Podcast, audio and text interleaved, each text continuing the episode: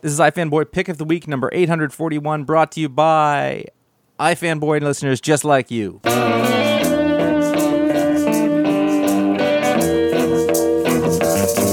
Well, woman I love is her name Ramona. She kinda looks like Tempest Storm. and She can dance like a little Egypt. She works down at the snake farm, snake farm. It just sounds nasty, snake farm. Pretty much is snake farm. It's a reptile house, snake farm. Hey, welcome to iFanboy Pick of the Week, episode 841. I am Josh Flanagan, and thank dear God Almighty, it's Conor Kilpatrick. He's back. I'm back. I've got grievances. What kind of a vacation doesn't end with grievances? I actually, I don't. I, I've, I've I've listened to one of the three shows that happened while it's gone, only because I haven't finished reading all the books. Mm-hmm. You did a great job. I did want to point out for the listeners and the people at home that I didn't intend to miss three shows. I was on a two week vacation. I was going to Oh, two yeah. shows. There was a scheduling mishap with the Me. A show that James Viscardi ended up being on. I was not meant to be gone for three weeks. Just want to point that out. No, that's my fault. That's totally. But but it worked more like I was like, oh, I was a week ahead of time, which never happens. And B I was like, you want to take the week off, which never happens. So anyway, I missed all you guys. I like doing the show, and I missed talking to you. I I did get to see Josh in person, which I haven't. We haven't seen each other in person since 2019, since before the pandemic, Years.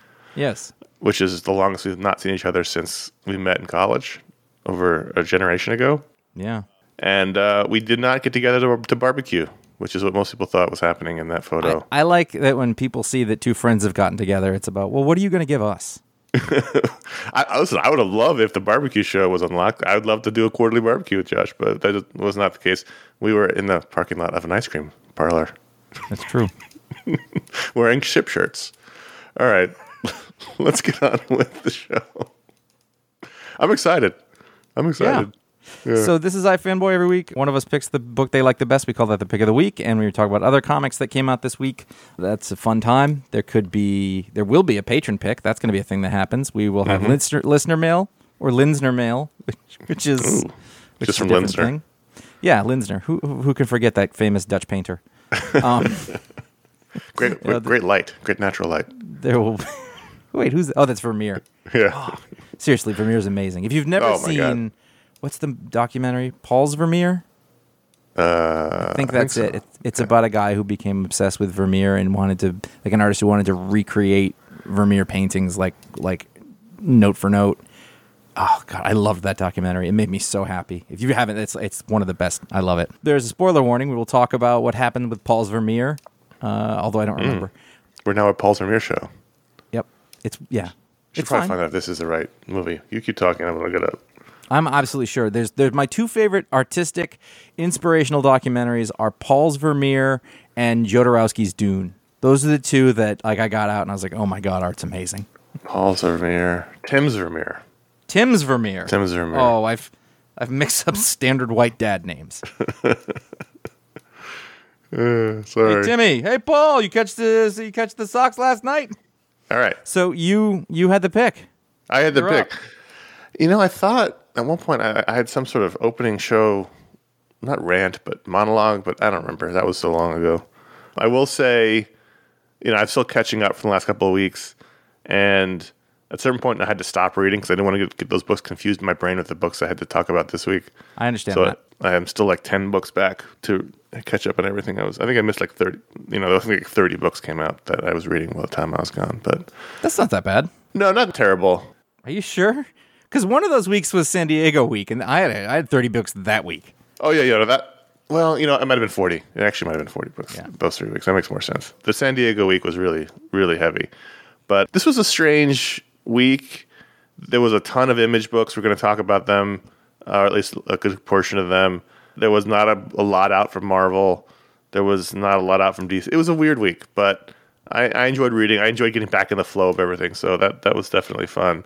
And the pick of the week ended up being DC versus Vampires number eight.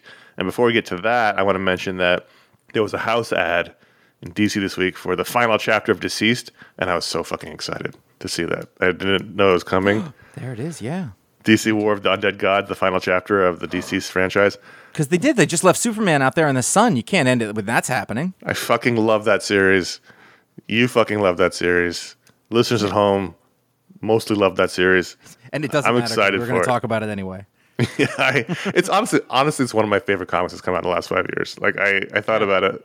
It's like it's because it's related to this big leak, which is DC versus Vampires, which is you know a, a naked attempt to, to recapture what was a very popular uh, comic in DC, surprisingly so, which is why there's been three volumes of it. So this is another sort of Uh, you know, we've talked about the series before, but this is the first time it's been pick of the week. It's another sort of out of continuity, big concept. This is, you know, that first one was DC versus zombies. Now this is DC versus vampires, and it says it right in the cover. My question is, have you been reading this all along? Oh yeah, yeah, yeah. yeah. See, I didn't know that, and and I I haven't. I read, I, I kind of saw it, and I, I brushed it off, and then at some point I noticed it again, and I, I went, oh, it's Matt Rosenberg. I should check that out. So I actually have read some of the specials, but I haven't been reading the main series. But the specials I read, even without reading the rest, were really good, surprisingly so. Yeah, there was a fun one last week that I read. That uh, was it Deathstroke with his team. I don't remember. Yes, yeah, uh, yeah, yeah, yeah, yeah. I think I talked about that on the show. Yeah, you did. Yes, I, I read it originally because you know I I saw it as an attempt to do another DC, stuff. I thought, well, let's check that out. Then I saw Otto Schmidt was an artist. He's one of my favorite new artists on the scene. Matthew Rosenberg and James Tynion the fourth are, are the writers. I was like, well, this is all like top level creative team. Even if I don't always love what Tynion does, he's still a top level guy, and so is mm-hmm. Rosenberg and Otto Schmidt is great. So I was like, well, at least this is a good team on it. I'll check it out, and I've been enjoying it the whole way through in a way that Uh, you know, I think it was coming out at the same time as as Tom Taylor's Marvel one, Dark Ages, and I think the Yeah. the the comparison was that Dark Ages was too short, whereas this seems to be just the right amount to really give us a fleshed out story. And what we have with issue eight, it's issue eight of twelve, is the end of Act Two. You know, so the vampires have, you know, done their damage in the DC universe. They've taken over most of the major players. You think at this point there's no chance because they've got Wonder Woman, they've got super, you know, Superman's been taken out, Batman's dead and uh, the leader of the vampires Nightwing. And th- there's just no chance because everybody who's left is basically street level or magic. And so what are they going to do? And here is we've seen is a sort of gathering of the team story in that final bit of Act Two, where the good guys have now regrouped, and we have three separate strike forces going out at the end of this issue uh, to attack the vampires. One of which is just Green Arrow on his own. But I just I love the look of the book. I think Otto Schmidt's terrific artist. He has a style that's wholly unique. Um, he gives uh, it's a it's a it's like a part cartoony, part realistic style. His characters all have modern and recognizable hair and clothing, which is not something that artists always do. But it's very sketchy and frenetic and kinetic, and I like it a lot. He did that Haw- Hawkeye book we really loved. I don't know who's doing what in terms of writing. If I had to guess, I'd say Tynion and Rosenberg are plotting it, and Rosenberg's writing it just because it feels like Rosenberg's dialogue. But maybe it's both. It's just fun and, and snappy and sexy. You get some sexy Green Arrow, Black Canary here, which we haven't seen in a while. This feels more like the old DCU mm-hmm. than it does the, the new modern one, even if even if it's got modern elements in it. It's just a lot of fun. I'm just enjoying these out of continuity DC stories for the most part right now. I mean, I think that you think that has something to do with the fact that like many of the mainstream DC stuff isn't really hitting with you the same way, and it's interesting that there's this sort of alternative that you have. Yes, and also, oh, I, I remember another point I had. Uh, it's been a long week. It's been a long. It's been a long week, and I've forgotten. You're, you're telling me? You're telling in me? In my head, uh, you know, Josh will know this. When you're reading your books and you're doing a show like this, you've got to start making your points in your head, Mm-hmm. you know, while you're reading, so you can remember them for the show. It used to be that we'd write a big review and they'd all be written out for us, but now we've got to remember them. My other point was this is the same week that um, Dark Crisis came out. The next issue, of Dark Crisis, came out, and I, I don't know why I'm reading it because it's completely innocuous and and uh, anodyne, and I just don't care. But this book feels much more like an event than Dark Crisis does. This book feels like it's got weight and stakes, and, and it's not just because it's not a continuity people can die, but it just feels like it's got a more epic feel to it than Dark Crisis, which feels very rote and just like we're doing this again, and with no with no aura of any kind of importance around it because it's not affecting any other book. No one's talking about it. It might as well not be existing. And this book is a self-contained miniseries and certainly not like super popular, but it feels when you're reading it like there's there's like oh my god what's going to happen next. Whereas Dark Crisis doesn't feel like that at all. So this is this just feels like it. This is a really fun universe spanning adventure in the DC universe right now, and uh, it's it's it's not something you get a lot anymore because events are kind of dead. is I'm not reading Dark Crisis, and I'm not. I'm actually not reading the main series of this. Mm-hmm. I've, I've downloaded them all, and I want to read them all, but I, I actually do want to read them. But you Yeah. say whatever you want about it. I'm not worried about that. I'm I'm looking through it, but like they're both going on at the same time, and I'm unaware of Dark Crisis. Like when you said Dark Crisis, I went, "What is that?" It's the I'd third issue.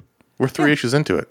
I know, but this I'm aware of without even meaning to be. You know, I I picked up like a random one shot of it because I was like, well, let me check it out because I saw Matt Rosenberg's name, and you know, you and I are not huge James Tynion fans, but we always give him credit where due. I think uh, he's a little harder for me to love the work, but you know, there's talent, skill, blah blah blah, all that stuff. He's very, he's you know, he's he's well known. He's He's a pro. pretty well right Yeah. now. He's a pro, and he can do great stuff. I don't like everything he does, but he does good stuff that I do like. We're gonna talk about more of that later. But Rosenberg, man, he just, I just feel like every time I read one of his books, like especially, I mean. Uh, we, we talked about what's the furthest place from here a lot of times. Well, Like these DC books and those Marvel books, like he just does a thing in a right way. And I, you're right about that. Like it seems like his dialogue through here, and I, I don't know how to qualify that. And maybe I'm completely off or It's wrong. just a feeling. Yeah. we Yeah, wrong. but he has a way of doing things that is not. I I can't put my finger on what it is. I can put my finger on what Brian Bendis does, but I can't put my finger on what Rosenberg does. But I know I really like it. I mean, maybe it's because he's about he's about our age, and so this sort of feels like Yeah. a book that takes all the things we we liked about comics and puts them together. I mean, this feels to me like when I was a kid and I would take all my toys and make a giant battle, you know, hmm. like the last battle of the superheroes, which I- and you know, you get every you get all the aspects of DC in here. John Constantine is a major player in all these books now, which is fine, but like, you know, hmm. everyone is in trouble, but Black Canary and Green Arrow still find time to reconnect and and you know have naked time. And Barbara's been glamored by Dick, so she's having these nightmares about him and Starfire together. And but then Constantine shows up to her all bloodied and burned, and she's a major player in all this. And and you know the big ship they have is Supergirl, they're trying to hide her away from the vampires. Like it's all. It feels like we're at that moment in the story where everything is shifting gears and the heroes are going to get back onto their feet because right now mm-hmm. they've been really messed up and it's just Yeah. been fun it's just, just been really fun and it's just it's a beautiful book the colors i want to mention otto schmidt colors it with Pierluigi Casolino. i love this. there's a great use of reds reds a sort of dominant color in here in the backgrounds and all the blood and it's just it, it's a good looking book it's a really good looking It really book. is beautiful. I'm looking through it, and Schmidt has this. He seems to have a talent with having a very busy, not not a good word for it, but a Yeah. very full No, it's busy. page with a lot of stuff in it. But then when he wants to have a scene that is quieter, like it just feels like he dials back the artwork. So if you've got the, this dream sequence or whatever with with with Dick and Starfire, there's a lot of negative space and emptiness, and the lines are a lot cleaner. There's just less to look at, but in a good way. And he's got the ability to have that dynamism. And the same same thing with the the pages with um, Ollie and and um, yep I almost said Mockingbird again. Almost said Mockingbird again. You know, those scenes where the just the two people are that are intimate. You know, the line work is incredibly minimal. It's exactly where it needs to the be. backgrounds go away yeah, he does incredibly detailed backgrounds until they want us to focus just on the characters. And you know, people often knock lack of backgrounds, and I've certainly done it in the past. But sometimes it's a tool, and here yes, the point is, so you're just focusing on the characters, and you're not Mm-hmm. you're not concerned with what's happening around them. It's just this nice little little thing that you know a, a quality, competent artist will will focus on things and use their tools, and it's a tool that I I you don't. I feel like artists sort of do one thing or the other, and in here he's doing both, and and I think that's that's that's that's a very sophisticated way to make comics. Yeah, this is, this is I've been enjoying this. In the beginning, I wasn't. It's was like, okay, it's like a lightweight DCeased, but but as it's gotten further and further into it, it's been fun. They've been they've taken interesting turns on it. There's a big old battle in the middle where Jan from the Wonder Twins shows to be you know very powerful, and then the last page is this great triptych of the three teams walking towards you, or at least two of them are walking towards you. One of them is floating towards you, but you know. We're, I- we're, we're entering now the final battle, and I'm excited to see where it goes. I just want to say that you are a man who is middle aged we complain about our uh, inability to remember things. You Uh-huh. just heard me stumble there, as I wanted to say, but you've used the word anodyne and triptych in this conversation, and you just tossed them out. And if nobody else says that they appreciate that about you, I want you to know that I do. Well, thank you. Those are good words. In fact, I had to be like, I'm not entirely sure what the definition of anodyne is. and that upset me, but in a good way. You know, like, I'm here for you, Josh. that's not a word that I would use, and I want to. And I'm, you know, I'm a person. I've been in many business meetings where people have looked at me like, "What did you just say?" I was like, "I'm sorry. This is how I talk." so, you know, well done. I was hoping that this would end before DCeased started again because I don't you don't want to compare the two, but it looks like DCeased starts next this month, so Yeah. Uh, I'm excited for it. Look, I had fun reading comics. There were some really good books. We're, we're about to talk about them, but th- at the end of the day, I was most excited to read the next issue of DC versus Vampires, a book that I've been enjoying the whole time. And and those those side issues you've been talking about, I've also been reading them, and they've been fun too. So we're we, we've got you know it's a fun it's a fun fun sexy time we're having. That that last one with with Deathstroke and the other people who were in it, Azrael. Was it Azrael? Azrael, yeah. Yeah. That that that issue was so good. And I just read it all on its own. Didn't mean a damn thing. And it was great. That means it did its job. Yeah, totally. And you know, it makes you go back and read the other issues that came before it, then it really did its job. That takes a skill to sort of be able to just throw you into a thing uh, and be able to enjoy it. An- A, a book that you can't do that with is Batman Killing Time. The, the sixth and final issue came out this week. I, I thought this was fantastic. This could have been my pick of the week. I had a revelation real reading it. Go on. This week also, Batman 126 came out, which is Chip Zdarsky's second issue. The last issue was pick of the week, and I enjoyed it. But I was thinking about it, and I, I finished reading Batman. Then I read Killing Time. I read them back to back, and I thought, why did I enjoy Killing Time so much more? And I, I think it's because the story was smaller, even though it, which is crazy to say because it spanned thousands of years. But I feel like since the New 52 launched in 2011, every arc of Batman has been important. This will change everything. Every arc is six to to 12 issues, and it's always like Batman's world gets rocked in that arc, and It's Snyderism. everything he thought he knew is wrong or changes or something something important. And it's like just and, and we're gonna talk about that with the next issue of Iron Man too. I felt like Iron Man was like, this is just a fun little small Iron Man story. Just oh. tell me a fun little small Batman story. I don't want his whole world to rock. I don't want everything Right. he knows to change every single six issues. It becomes exhausting, which is something to say about reading a comic, but it just becomes mentally exhausting after a while. It feels so everything feels heavy. I think Whereas this felt light and fun. that's Scott Snyderification. And and Yeah. I, it isn't to say anything against him. That was his job and he did it and it was great. But then that became the norm after that. And you're right, it is exhausting. I think you're really onto something. And I, Iron Man that we are going to talk about of this is probably even a better example of it. Yeah.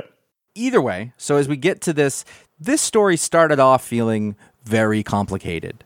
Mm-hmm. And there was going back and forth in time and whatever, and they weren't telling you what was going on. And I think the thing that impressed me most about this issue is that I understood it completely by the end. I went, oh, I get it. I did have to go back and be like, wait, wait, wait, what happened? Because one of the scenes, basically the object that they are all hunting and going after and whatever, it has a resolution in this, but it's told at different places through the issue. So I had to go back and be like, wait, how did that work? And I found it and I went, oh, okay, I understand. So you, kind of have to put, but it wasn't in an annoying way. It, it just was good. But I, I think the thing that just really impressed me, like this level of plotting Yeah. and structure, I can't even imagine it. I, th- the, the art that really impresses me is when I read something or hear something, I go, I have no idea how one could do this.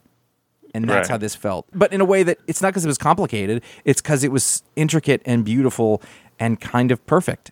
And, and Yeah, I mean that's Tom King's it. thing is structure, and he did mm-hmm. this. Is, he this is a really good example of it working really well. Yeah. And you're right. In the beginning, a lot of people were like, "What the fuck is happening?" I dug it. I dug the weird Watchmen esque style of captioning all the scenes. But then we talked about this last time. Once it was revealed that Clock King was in charge of everything, it's like, oh. And then all this, it's like that moment in the movie where all the pieces lock into place. It's Yeah. the moment where Keyser Soze is revealed. Like it's like, oh, okay, everything that's been happening now makes sense. I did it 35 minutes ago. Right. Dave Marquez, we've been talking about him for years. He's terrific. There's a great scene where Catwoman fights the help. Not the help. Is that the help? Yeah. There's Yes, the help. And Clock King doesn't not look like the help. yeah, that's true. I mean, they kind of have similar builds and, and, and outfits. that's true. I did like that the thing they were all chasing, the eye of God, was just a like it's it's, it's been a MacGuffin the whole time, but here that we, we find out what it is. It's nothing. It's it's a symbol. It's a Right. piece of a stone statue. It's the eye from the statue. It doesn't hold any mystical powers. It's almost like you know throughout history you've had tyrants who imbue regular objects with mythical power. You know, Mm-hmm. to use this hold over the people. And this kind of it's just what it is. It's just a, it's just a stone eye. It doesn't mean anything. I like that. An- Another thing I really liked the the way that Clock King is narrating it and it actually works in this instance. It's not because it's not like the the captions and narration are not like that self. You know, like I was here and this and here's what I'm thinking or whatever. It isn't that. It's it's a narration that makes Yeah, it's not first-person it's- narration. It, but it's a narration that makes sense. But he jumps into the helicopter and they're describing what happens. The art is showing it in a way that works together but not against each other and, and really great and describes what happened. Like the action scenes are fantastic. Yeah. like the helicopter goes up in the air it explodes hear how he jumps out clock king takes the motorcycle and that you you're jumping in time a little here and there and there's a bit here it's like super classic batman is that he reaches in to empty his belt of knockout gas pellets and he has 150 of them and he drops them at just the right level so it makes everybody pass out. There's this huge action scene and then as we get down to uh, page 15 it's just batman like in a field with gas all around and he's going around trying to find who's dead and if there's anybody he can save and they Oh, I love that scene. they show him doing cpr You desperately resuscitate anybody who's left from that giant battle where you and I got murdered by each other. so good Oh, I Yeah, I mean that was so that was such a classic. You're right.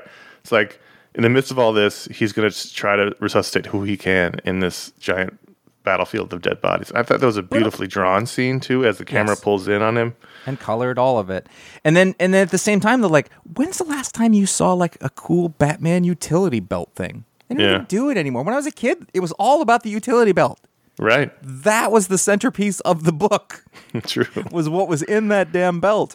And he had that happen. And then finally, because there's things worth worth talking about here is there's a scene there's the scene where Clock King and Batman this feels very Tom Kingy to me is that the bad guy and the good guy are sitting there which is Alan Morey quite honestly Yeah. if we're going back to Killing Joke and then they're talking Clock King is just going off about some bullshit Batman just elbows him in the face and it's it's a beautiful sequence one of my favorite types of comic book pages like that's a page worth buying I'm sure it's digital and you couldn't but it is just is I laughed. good. I laughed. right like oh this guy is insufferable Shut the fuck good up. that's what you're supposed to do Yeah.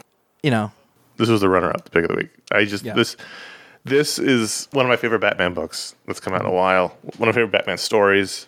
It's big and small and intimate and large and and it turned out not to be big. Like the Right. world-ending aspect of it was bull. You said it was MacGuffin. It's bullshit. Another good word.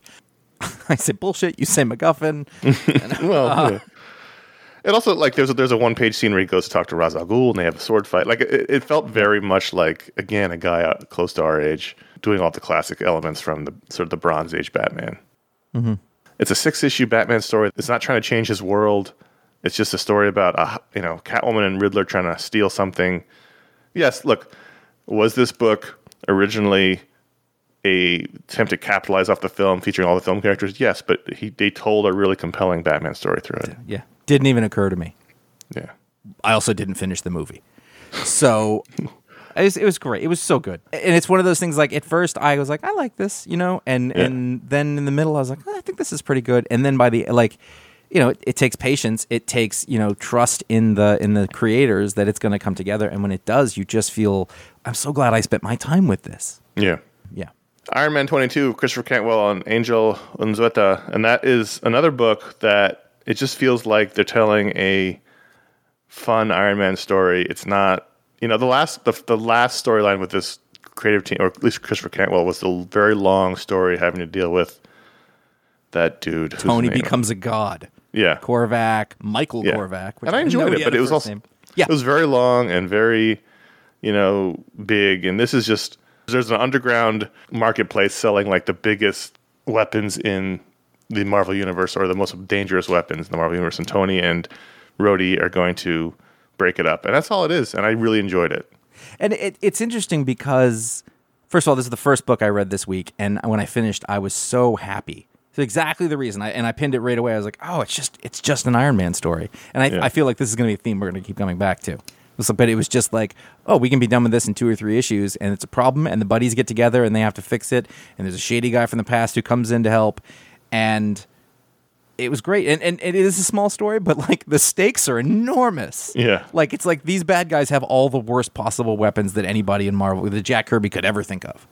and, and, and Tony even gets gassed with the gas that killed Captain Marvel in the 70s. So in, in 1980. It was melodramatic. We go through waves on this show where it's like we enjoy something for a while, but then it gets overdone and we, we're sick of it. We want something new. And I think right now, you and I might be in the same place where it's like, just tell me a small, fun story featuring the characters. Don't you don't have to rock their world every time. Right, and let them And- be the characters. Yeah, like I'm them- just enjoying those smaller thing. ones. Don't don't make you know Tony an amputee who can't get to his costume. Right. Just put him in his suit with his other friend in his suit and let him do suit shit. Right. And and like there was also a couple of things in here like the tone was I I like Chris Cantwell. I've I've said that many times. Many things he's done that I like. But there's a tone to this. Well, first of all, I don't dislike Tony Stark in this book, and that's not nothing. Because I don't like him in a lot of books anymore. There's a bit where Titanium Man, who's ridiculous, comes through, and Tony just looks up and goes, "Ah, cripes," and I was like, "I want more cripes in my comics. I want that kind of thing." You know, it's just there was there was banter. There's Yeah. a punch. There's a scene where he's fighting him, where basically you know their suits are all matched, and he's like, "Yeah, but you know how to do this." And he's the John Wayne Haymaker and the Steve Rogers Roundhouse. I was like, "There you go. Just have some punching." Yeah. and it was it was just silly enough and just overarching enough and uh i enjoyed the hell out of it i, I really did and uh this was just a good issue of a mainstream comic book and, Yeah. and I, it's it's shocking how often we don't see that Yeah, you know when we were when we were kids, you had those big important stories, but you you also had a lot of stories that were just fun. You know, it, And this it brings fun. up the question like why why is that killing time story why isn't a story like that never just part of the batman series yeah, I don't know. you're in five, you're out. Like you know, this isn't just the normal Iron Man series, but it actually felt so self-contained that I I, I find myself thinking, was this like a one shot? Was this not related to it? Because they just don't do it like that. Right. Every and we've talked about it. That uh, you know, comics have that illusion of change, and they keep it going like a soap opera or whatever. But it's almost like we've taken that to an extreme. Well, you know, it all happened with the the trades. Yes. and you know, if you go back in the show, we were big proponents of that format. But when you had to write six issue arcs, and they had to you know be compelling enough to sell a collected edition, and it's it's harder to have Spider Man punching a, a burglar.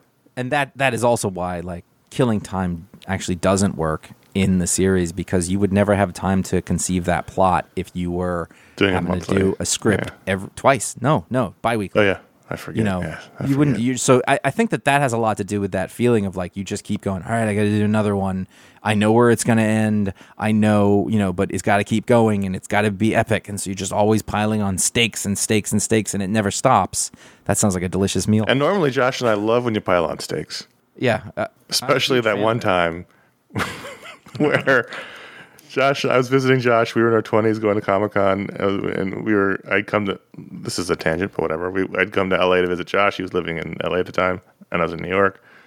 And uh, we had bought too many steaks, uh, you know, early in the week to make for dinner. And so Josh was like, "We have these four steaks. Should we just eat them for breakfast before we go to Comic Con?" And I was like, "Sure." So we had two steaks each for breakfast, and then drove to San Diego.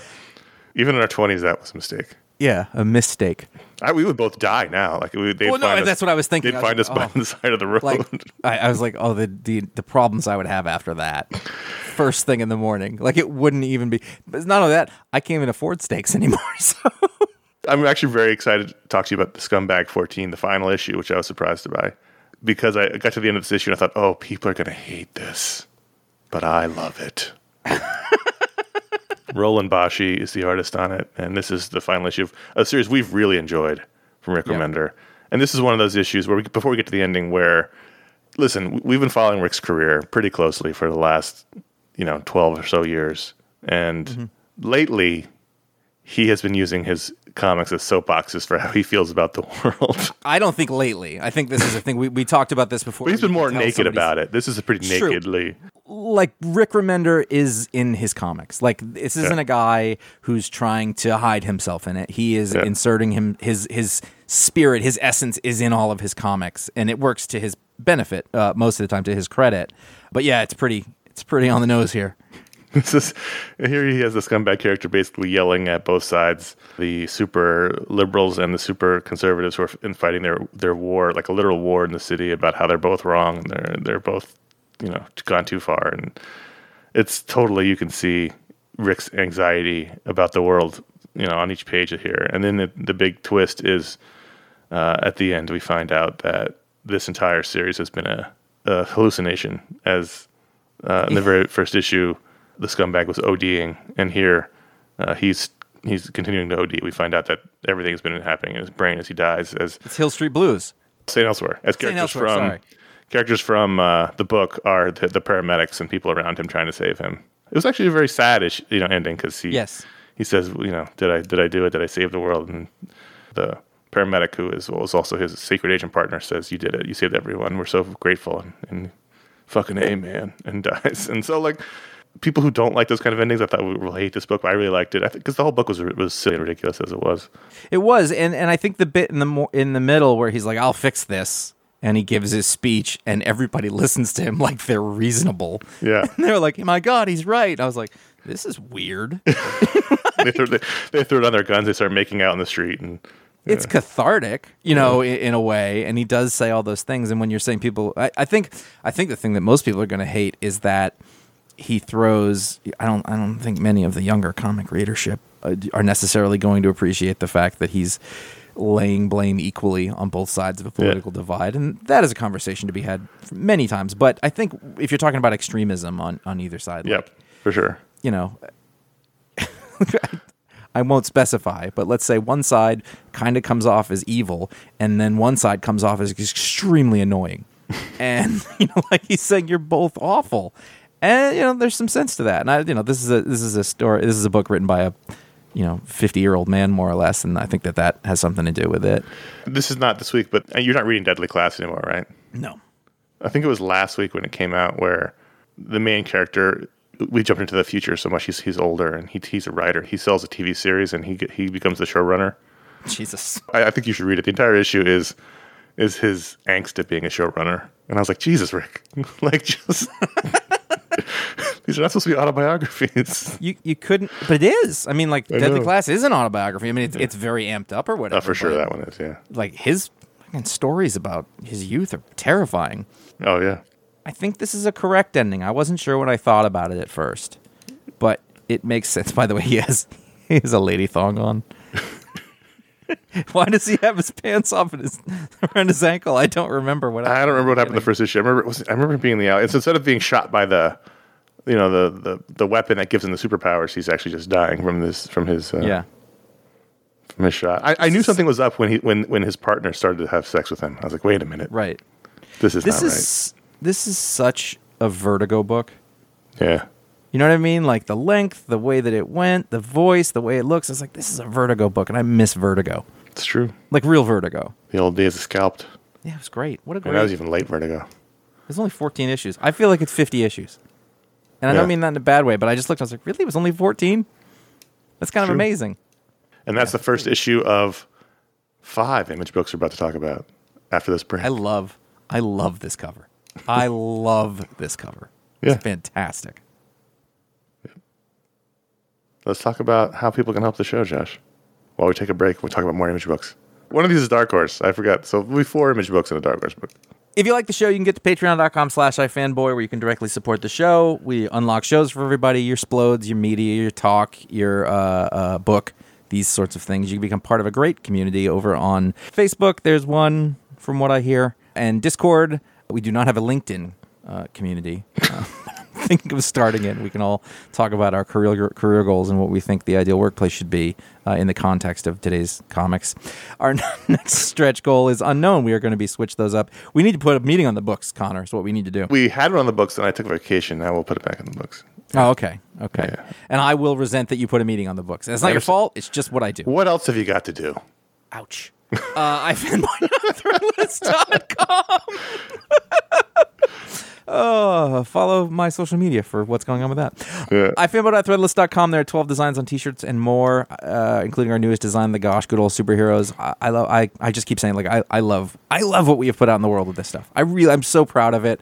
It's it's not lame and uh, and they're good. And I, I like that we took time and like shot everything down until we got to stuff we liked. I'm proud of that. Uh, you can go to ifanboy.com slash support uh, where you can find direct donations via PayPal, ifanboy.com slash Amazon, um, where there are links to buy the books uh, and music from the show, uh, all that stuff. Bookshop.org is the place we have partnered with uh, to help you would order books and they would come from local bookstores, real places where folks are, are selling books, uh, which are so important to our society and culture. You probably have no idea, but I understand sort of.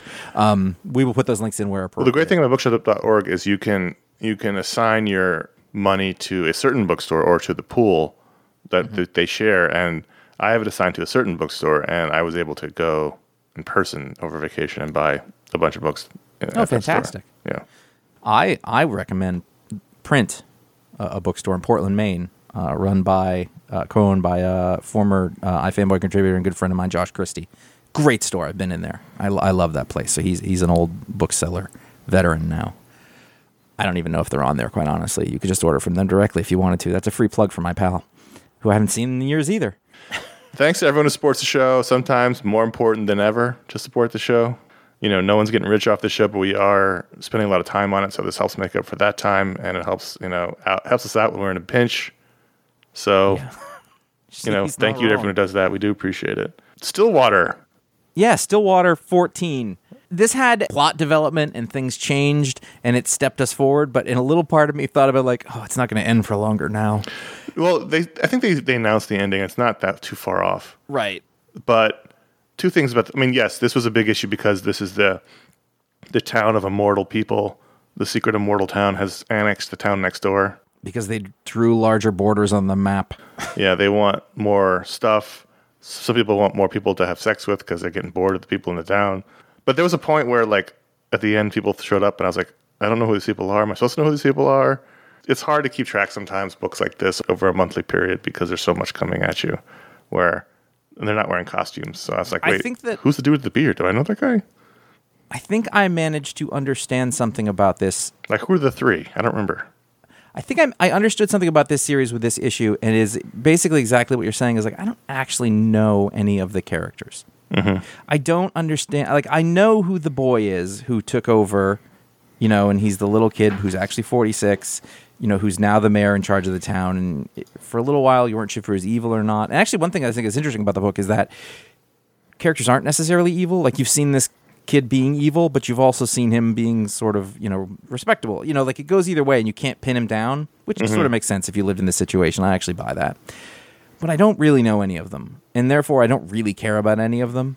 Uh, Like there was the guy and his mother who sort of started off the whole thing and, and I thought maybe they'll be the emotional They weren't the main character characters, yeah. linchpin. But I don't really remember where they are or what they're doing. It's almost like the town is the main character and not the characters. Yes. I just looked. We're in the middle of the final arc. okay. This is the final arc. I think it ends with issue 19 or 20.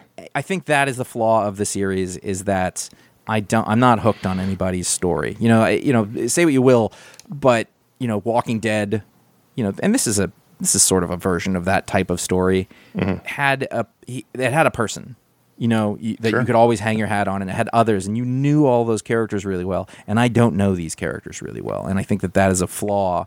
In It's, it's more it's more of the high concept is the sale is the selling point. Like I, I want to find out what's going to happen next with this town, right, as opposed to any of the people, but specifically. but it's not personal, and that's I think a weakness. I really do enjoy it, and when it comes out, I'm excited to read the next issue. I, I thought there was a great scene in this with the, the lady in the diner with the kid. First of all, I, re- I realized That that, if wonderful scene. if we'd been living in this town, Josh, we would be this kid because I think they said time stopped in like 1985 or something.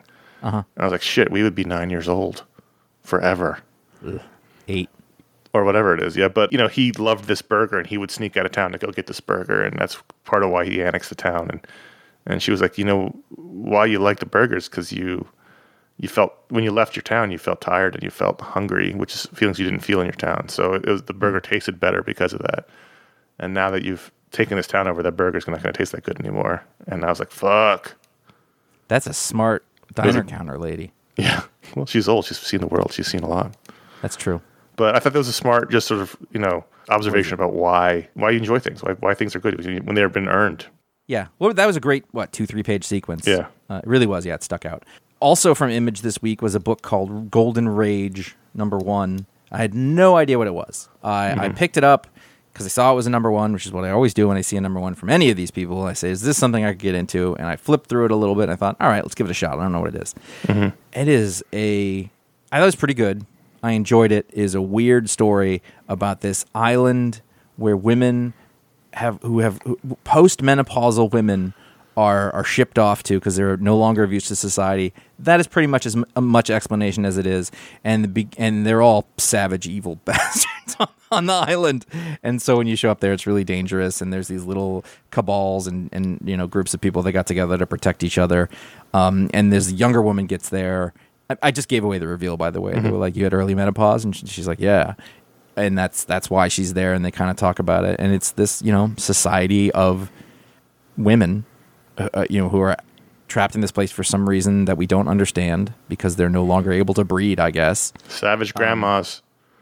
yeah i mean it's it's and it's pretty good like I think I think the art was strong. I think the the the plot in laying out where we were was really strong. It, you know, at first you have the mystery, but by the end I was like, okay, I know where we are. I know what's going on. I understand this main character's you know trepidation. You know, at one point, you know, these people are being nice to her, but it's also kind of scary, and she's not sure what's going on, and and she holds a weapon to the throat of the old nice grandma, who's you know Sophia from Golden Girls, basically. Uh, you know, I've never read anything like this. It was, or at least not from this perspective. Sure, I, I, I get that. I, I didn't like this at all, but Mm-hmm. I see what you're saying. It's it is totally unique. Yep. But I just didn't like the art. I didn't think the story was very strong. I thought the metaphor was what it was, but I want to know where they're going with it. I want to know if there's going to be something beyond just this obvious thing that they're saying because I keep there's a lot of stories that deal with social issues that don't make it that far. They present the social issue up front and you go, "Oh, that's terrible." And then there's no sort of resolution or thought about it. And I want this to have that. I want to know what you actually have to say about this. And I want it to be something illuminating. And it doesn't always happen, but I'm open for the you know, you know, I mean, like, you know what I'm saying? Like, it's like we're going to introduce a diverse character, and then it's like, well, now what? You know, that's not that doesn't get you where you really want to be. right. Yeah, I mean, I get the metaphor that women are only valued for their sexuality. When their sexuality is out, then there's no value. But I don't, you know, I don't necessarily think that's true. But No, but I mean, that's it. Maybe it's that's how they feel. Whatever. Uh, There's different kinds of value. Also, I actually I like the art. I didn't have I have a problem with that. I like the way that it was colored and it has this sort of um, I don't know, Rafael Albuquerque kind of deal going on. yeah, a little bit. Yeah. Yeah, I didn't love it, but I, I I didn't I didn't hate it. I was like, all right, that was that was something interesting. Sneak a Dark Horse book in my image block. I'm sorry about that. I just, that's my own fault. Frankenstein New World number one by it's right, Mike Mignola, Christopher Golden, and uh, Thomas Nigoski. I don't ever know how to say that name. With art by Peter Bergting, who I love. I don't, I don't see his stuff enough. Uh, European artist. I pretty much always will read a Mike Mignola number one. Sure. I, I will. I will pretty much just always read it, largely because I just kind of know what to expect. It's like a Usagi Yojimbo. Like you know what you're gonna get, and it's a good thing. What was rad about this is that I'm going to spoil it. The reveal is that this is the world way after BPRD ends and the monsters take over. oh, interesting. And so I thought this was just a Frankenstein story, and then I was kind of reminded. I was like, I think Frankenstein was involved with the BPRD and Hellboy, and I'm, I was trying to remember that. And so you come in, and there's this underground society, and they have a, a artificial sun or something like that, and their oracle is this mysterious figure, and they've come up with this whole religion and culture around it and this little girl's like i need to go talk to that oracle and you turned out that that is and nobody wants to go near him because it's he's sacred and whatever and it turns out to be Frankenstein, and he wakes up and he's like, "Oh, I gotta go take care of some stuff, you know. And he goes to the surface world, and you're like, oh, this is where shit went down at the end of BPRD. Like this is what's left of the world. These this, this group of people went underground and created a society. There was, and I don't remember the details about it, but there was a sword in BPRD, and it had mm. like two. It was like wide, and then had two little tips that curve out at the end, and it was like the super powerful sword. And I think mm-hmm. a couple of different characters had it, and it had it all through history. And Frankenstein finds that sword, and I was like, "Oh shit, that's cool!" And it doesn't say BPRD on it, as far as I can tell. this is a and deep I liked cut that. for the fans. I mean, yeah, I mean, good luck with them from a marketing standpoint, I guess. But it, well, it actually says at the top, this is from the world of Hellboy, Frankenstein, New World. go. But I, I didn't catch that. I thought that was great. And and again, I haven't read BPRD in forever. I know I finished it when it ended. Didn't it all end with some sort of like Ragnarokian situation where everybody died?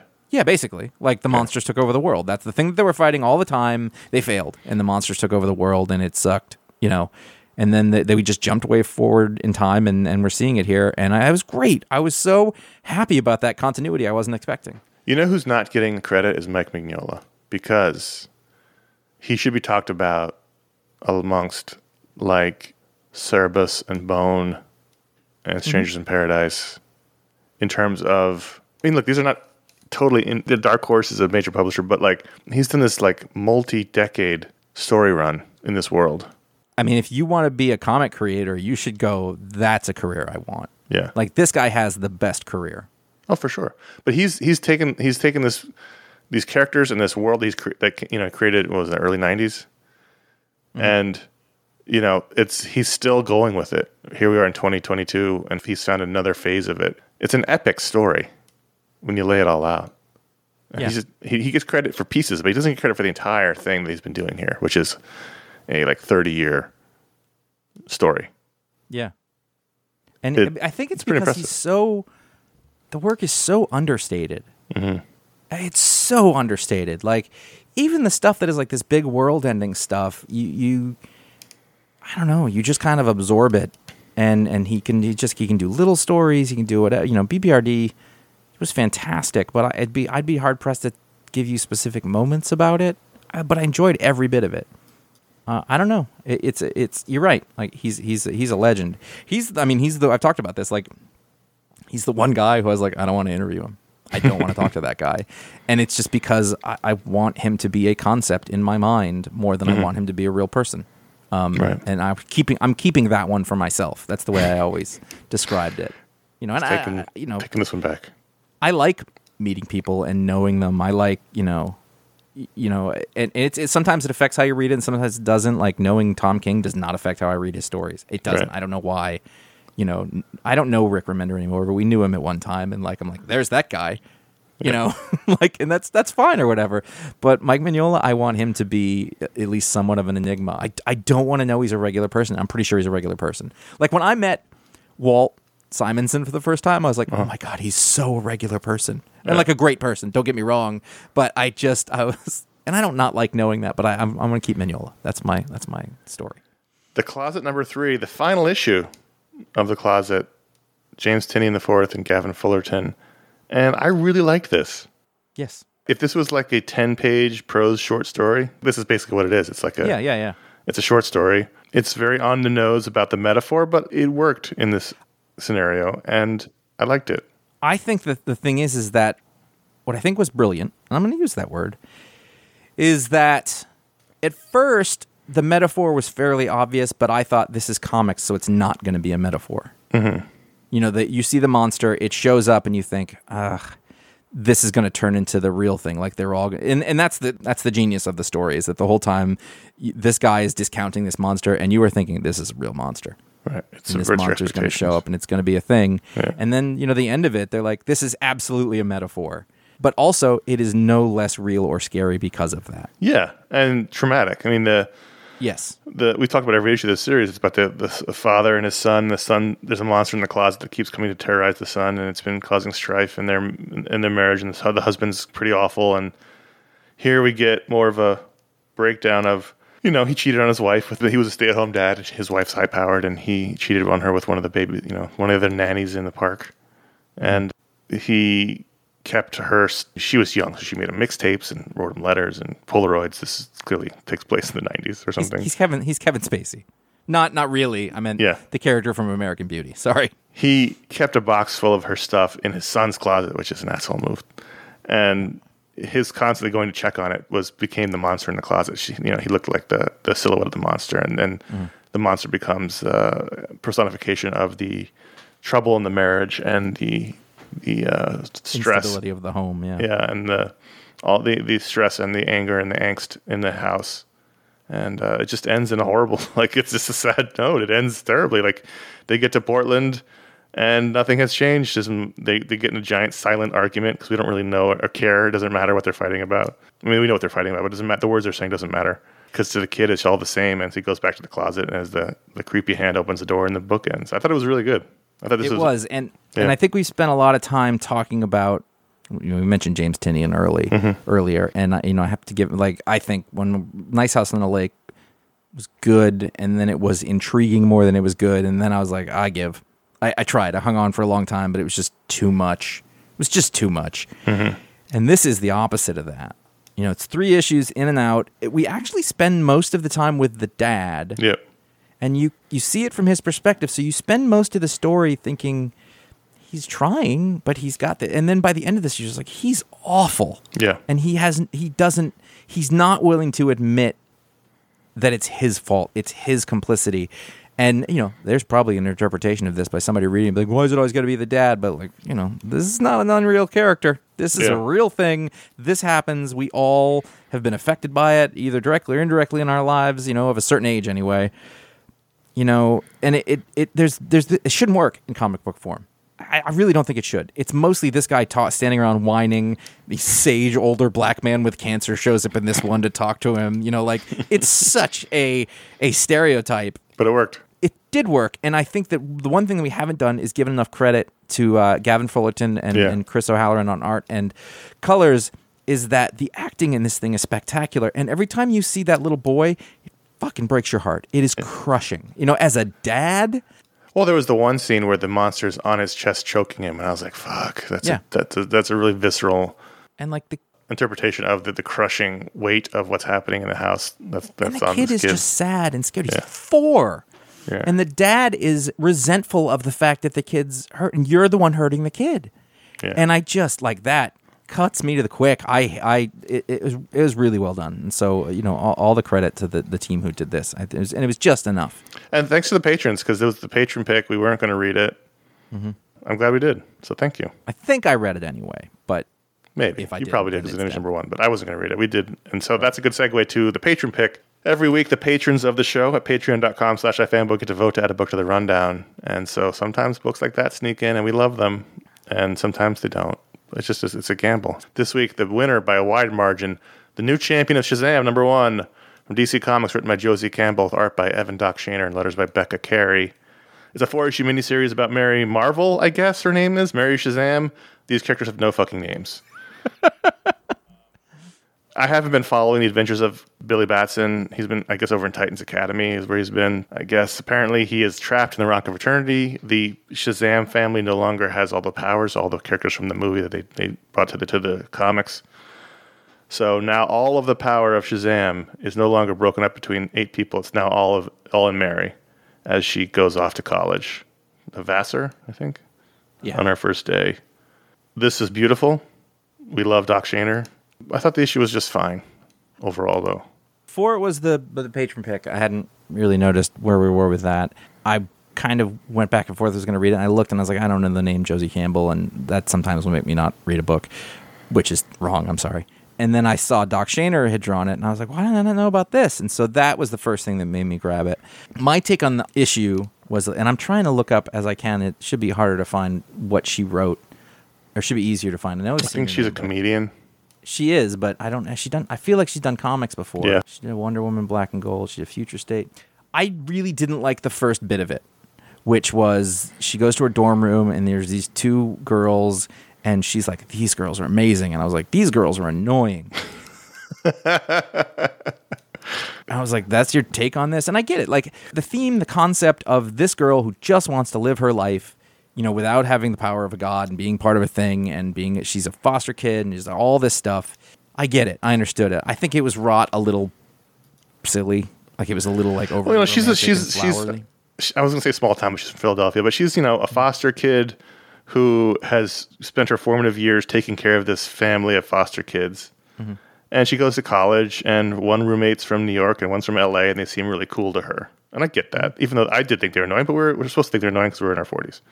Right. But I get why she didn't think they were annoying. I get why she Yeah. thought they were so cool. But the, the point being, like, when I'm reading, it, I was like, I, you know, I, I get it. I'm not supposed to like this. Isn't for me, whatever. But I was like, I don't care. Then I don't really want to read it. But I did think that she's trying to do everything a certain way, and she opens up her bag, and the rabbit starts talking to her. And at that point, it I did enjoy it more, and I liked that she basically was forced into being a superhero, great power, responsibility, Yeah. blah blah blah. I thought from that point it did get a lot better. And her conflict was very real. You know, it's like you have to mm-hmm. do this job. I don't want to do this job, but you have to, and it's the right thing. And the rabbit is there. And again, that's a cutesy, you know, device or whatever. But I thought it was a nice way to do it. And then she comes home, and the cops are there, and I was like, that's not good. And it isn't. And that's you know, it's a fine plot. Yeah. You know, Oh, I thought it was okay. I I didn't dislike it. I'm going to read the whole four issues. basically at the beginning I didn't like it, and at the end I did. I didn't love it, but I, I thought it pulled out of something that I thought was going to be one thing and turned to be another. I've always liked Mary Marvel. I've always liked the Marvel family. Captain Marvel's one of my, mm-hmm. one of my favorite characters as a kid. I mean, I, I I just need them to give them the fucking name. Like, I get it. We're not calling them Captain Marvel or Mary Marvel anymore, but then you got to call them something. You know what's funny? It's like Naomi. They need a name. It doesn't even occur to me that they're not that anymore because I just think of it. I'm filling in that blank in my head, so I don't think about it. I call her Mary Marvel because they're not telling me to call her anything else. I know, I, and I did. I was like, oh, she's right. That's right. She's Mary Marvel. She's. The, I just they're the Marvel family. Like She's supposed to look different when she changes, though. Like, Yeah, she's Wow. supposed to change a little bit, like Billy does, you know. Right. But I think she's more muscly and Yeah, but like her hair is still short. I don't know. I, it, it it it's not a huge problem, but No. it's just if you're gonna keep reintroducing these characters, you gotta fix it. Like I get it, you don't want to use your competition's name anymore. Maybe there's a legal problem. I don't know, but then you got to give me something else to work with here. I'm gonna keep calling her Mary Marvel, and I'm not gonna call him Shazam. So do something. no, he's Captain Marvel. Yeah. I think the thing is, we'll just that's headcanon. We'll just go. Nope, that's Captain Marvel. That's Mary Marvel. It's fine. We'll do that. Um, Ratings. you know, wait, wait, wait, wait. What? Doc Shaner is Doc Shaner, and it is Yeah. a thing of joy. And again, I know that he likes drawing Mary Marvel. Like he's Yeah. talked about it forever. It's his book that he wants to work on. It's fine, but I'm still, I'm still like, why? Just put him on fucking Superman. put him on Superman. I don't, I don't see why that's not a thing. And I keep waiting that one of these projects will be the one like, oh, we need to put this guy on the big book, and they don't, and I find it annoying. Uh, ratings. Well, he he has been teasing this book for a while on his Instagram, which is why I knew Sure. it was coming because uh, he's very excited about it. But yes, But I also he- know like he's drawn this character like just on Instagram or whatever for the longest time. He loves to Well, the, the, the visual look is so cool of these characters. Mm-hmm. It really is. And I, this is this is much more of a classic looking Mary Marvel. There's no hood. It, Right. It's just it's, Yeah, it, yeah. It, it very much is of the old school variety. I will say that as a person who I don't think has a lot of comics under their belt and has been a comedy writer and worked for TV, did She-Ra, I guess. When I look at the pages, that's a fuck ton of dialogue, especially for sort of the first third of it. Yeah. But I don't think that I necessarily felt that. Yeah, no, I didn't think it was something. overwrought. No, But it, like, you can see it on the page. You're like, oh, slow down. But it was done well enough. Like her dialogue is strong. Anyway, ratings third time's the charm. Ratings, ratings. three and a half. I was gonna go three, so three and a half, three. The Champions Shazam. It didn't blow my socks off, but I enjoyed it. The art's terrific. Check it out if you like the Marvel family, because that's what they are. Yep. Yeah. I, I'll read it. patreon.com slash ifanboy. That's where you can vote out a book to the rundown. But every week we like to give a superpower to a patron who gives it the $5 or higher level. And this week's winner of the superpower is William White. And William White's power, Josh, I'm listening.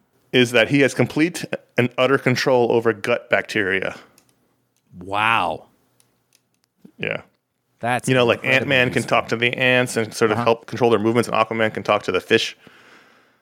Well, William can communicate with the gut bacteria, and they listen to his words. According to more recent science, then he could fix everything. Right. Right. You know what I found out recently? Uh-huh. I can't eat ice cream at night. Old man theater. Oh God. oh, I made a huge mistake. Well, he could help you with that. He could make your gut bacteria work for you. He can make your Yeah. gut bacteria work against you. Now, granted, this could be evolution saying, "Hey, asshole, don't eat ice cream at night. It's a bad idea." But the thing is, I don't know when else I can eat it. So, because I got some ice cream, I can't eat it during the day because my kids will want it. That's not going to happen. Sure. I'm, I'm left with night. That's all you've got. Is one o'clock in the morning. 11 p.m. to 1 a.m. is my time. now, granted, I'm not eating ice cream that late. That's insane.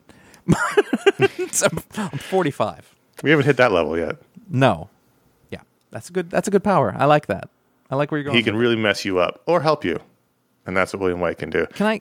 Yep. I- I'm going to get off this for just one second, and, and I mm-hmm. had meant to mention this because you weren't around, I think, when it came out. But this little three-page tribute to Neal Adams that has been Oh, in the back of all the DC books, mm-hmm. and I wanted to wait for you around. Like, it's fantastic. I I, Yeah. I love it. I've read it several times. The first time I got to the last page, and I fucking cried. like not not like full on, but I was like I had a feeling. Yeah. And I Oh, just yeah. thought this is this is brilliant and it's it's tactful and it's the right thing and it's all these great quotes from people and uh, I just appreciate it. And his son drew it. Yep. Tom King wrote it, his son drew it, and it was really nice because at first you're like, "What is happening?" and then it sort of unfolds into this. You know, it's a bunch of comic pros giving him praise, but also in terms of this little art piece in the story that's happening is, is the characters themselves giving him praise. And it's all the ones that he, you know, he put his huge stamp on or created. Yeah, DC. Like I love this. The final image of them. It's like waiting for him at a con to sign their books, and they're all very excited with their stack of comics. And I just, Look at Ha- Hal and Ollie are just fucking thrilled. Even Batman has a nice smile on. yeah, I thought it was really That's nice. good. I mean, there's been, you know, there- there's been nice tributes. George Perez did, did a nice one, and so did Marvel, and it's just, it's tough. But that was really, it was one of the better ones. Neal Adams top five. Oh yeah, yeah, for sure. There's not even a question. So he deserves it and more. Patreon.com slash ifanboys where William gave the $5 higher level. Thanks to William, and you can vote there. And uh, let's, you know what, we're long, but fuck it. Let's do an email. I've been I've been gone for three weeks. Jason M. I've been thinking about this for about a week now since reading Amazing Spider-Man 900. I know as a reader of mainstream comics for 30 plus years, characters are always going to reset. But seeing Doc Ock back to his one note, pudgy, bowl haircut, goggle wearing villainous ways felt disingenuous and maybe slightly insulting to the years of character work Dan Slott and company put into him.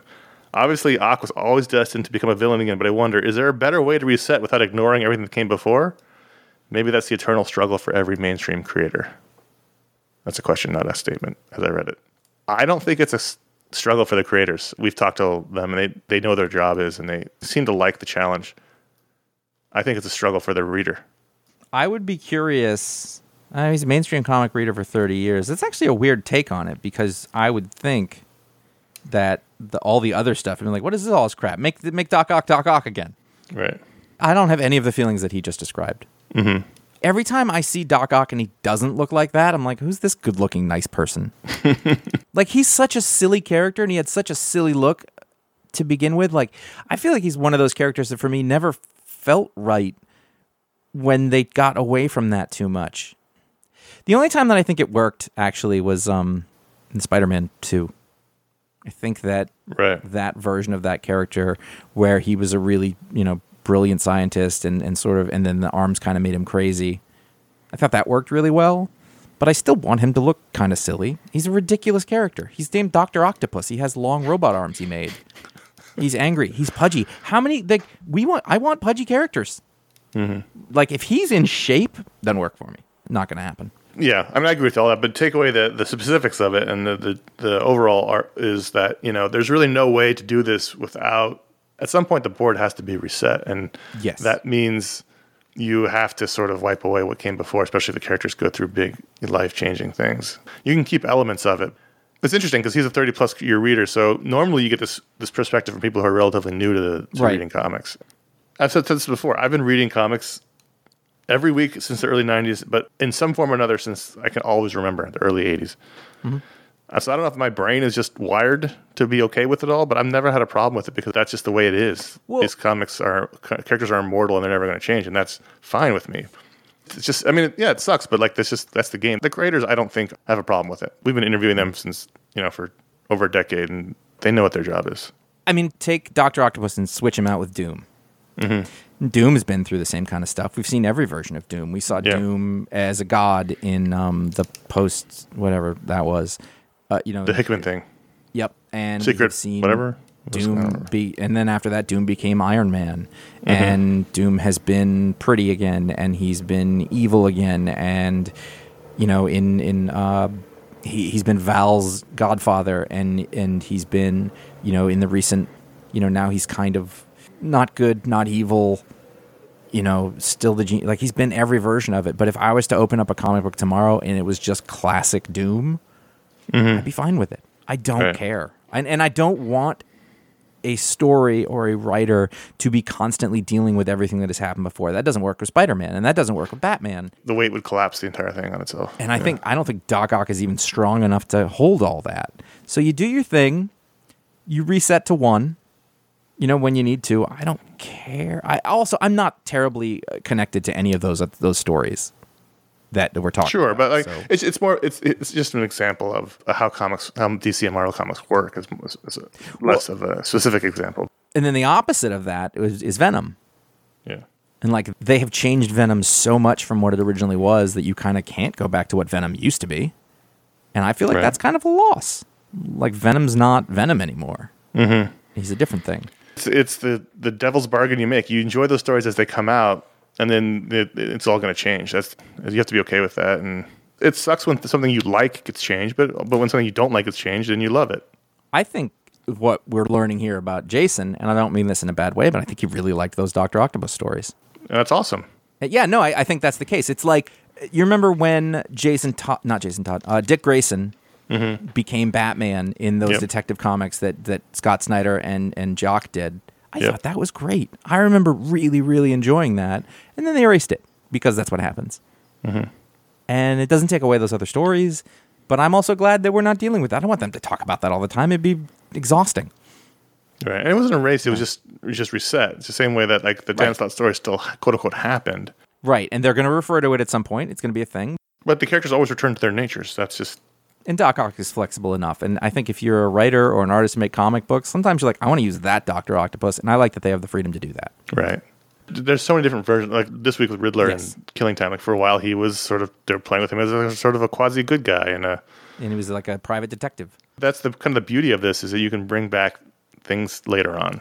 Catwoman. So Aunt May can get through to Doc Ock and bring out his good nature in, in a moment of crisis. Like the, and, and the best writer can play on those pieces that have come before, even if the board's been reset and tell a meaningful story. But the board's got to keep be reset. It's got to keep getting reset. and listen, an older man, his weight's going to fluctuate.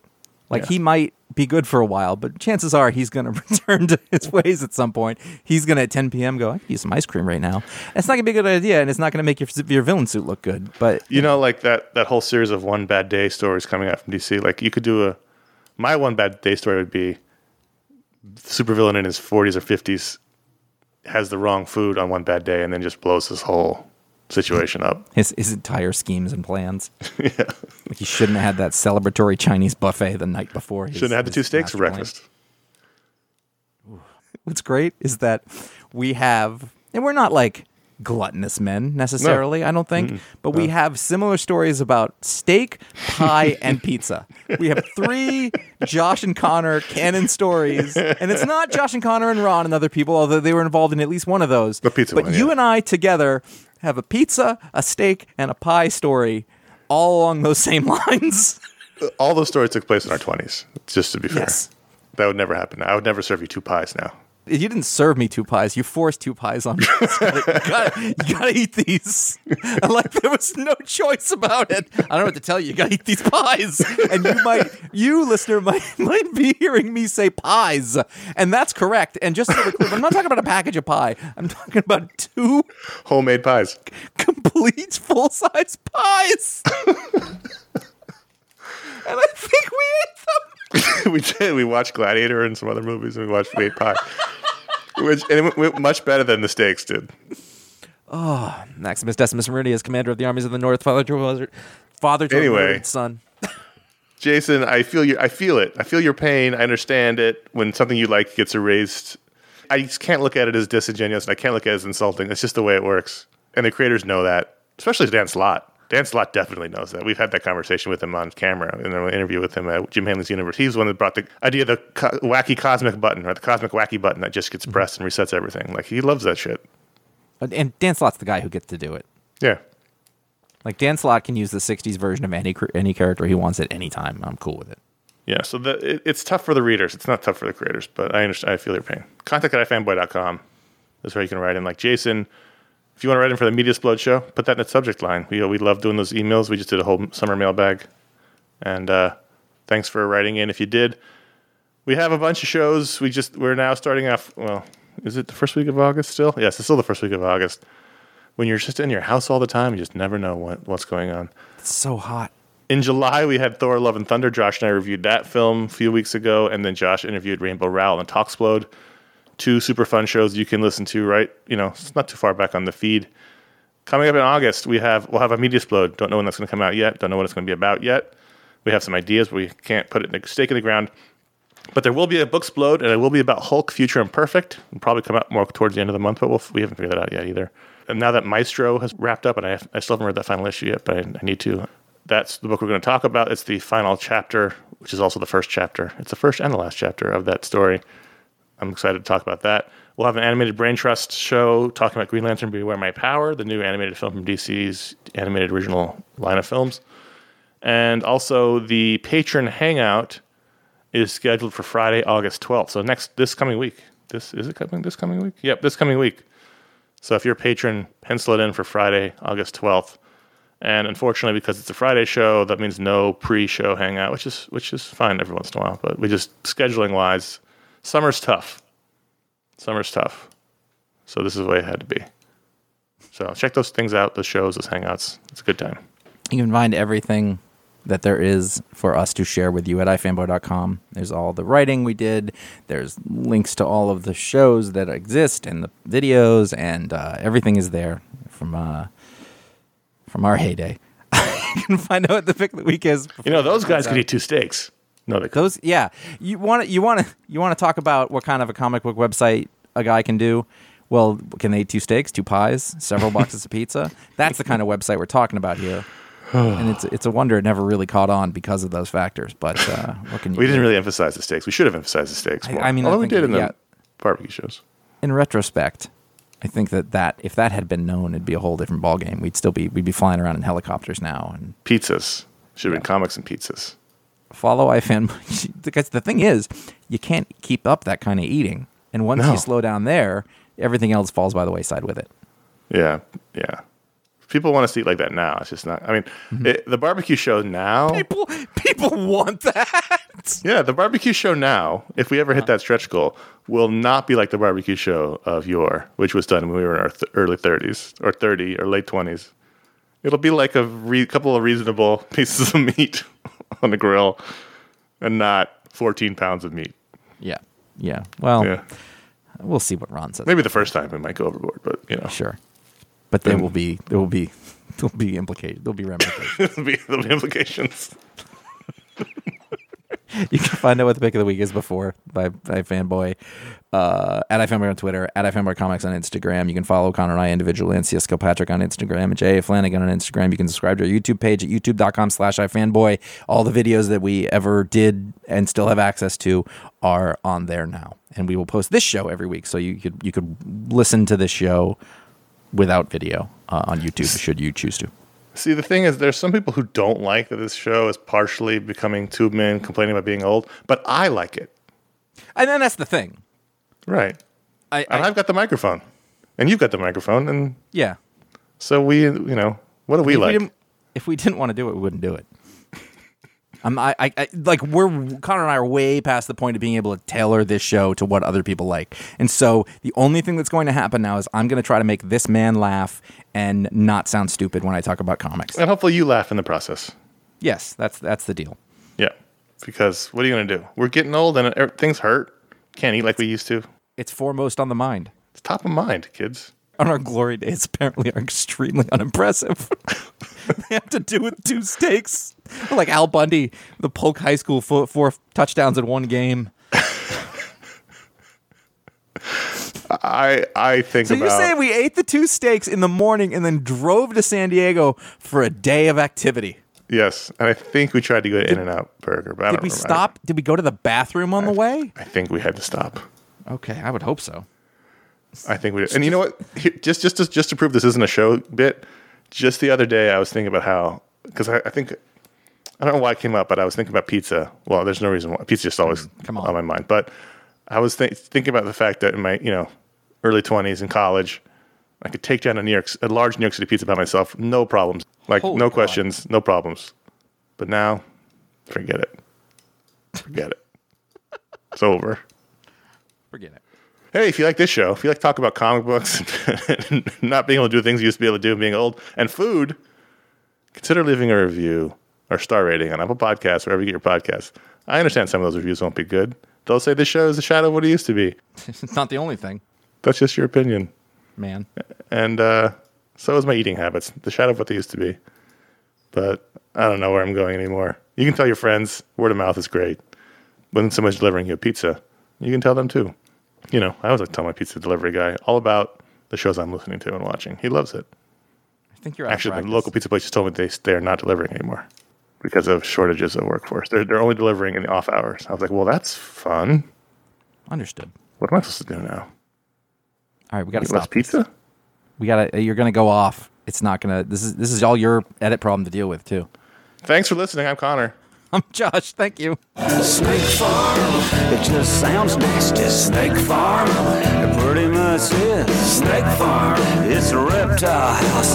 Snake Farm, Snake Farm, it just sounds nasty. Snake Farm, it pretty much is. Snake Farm, it's a reptile house. Snake Farm.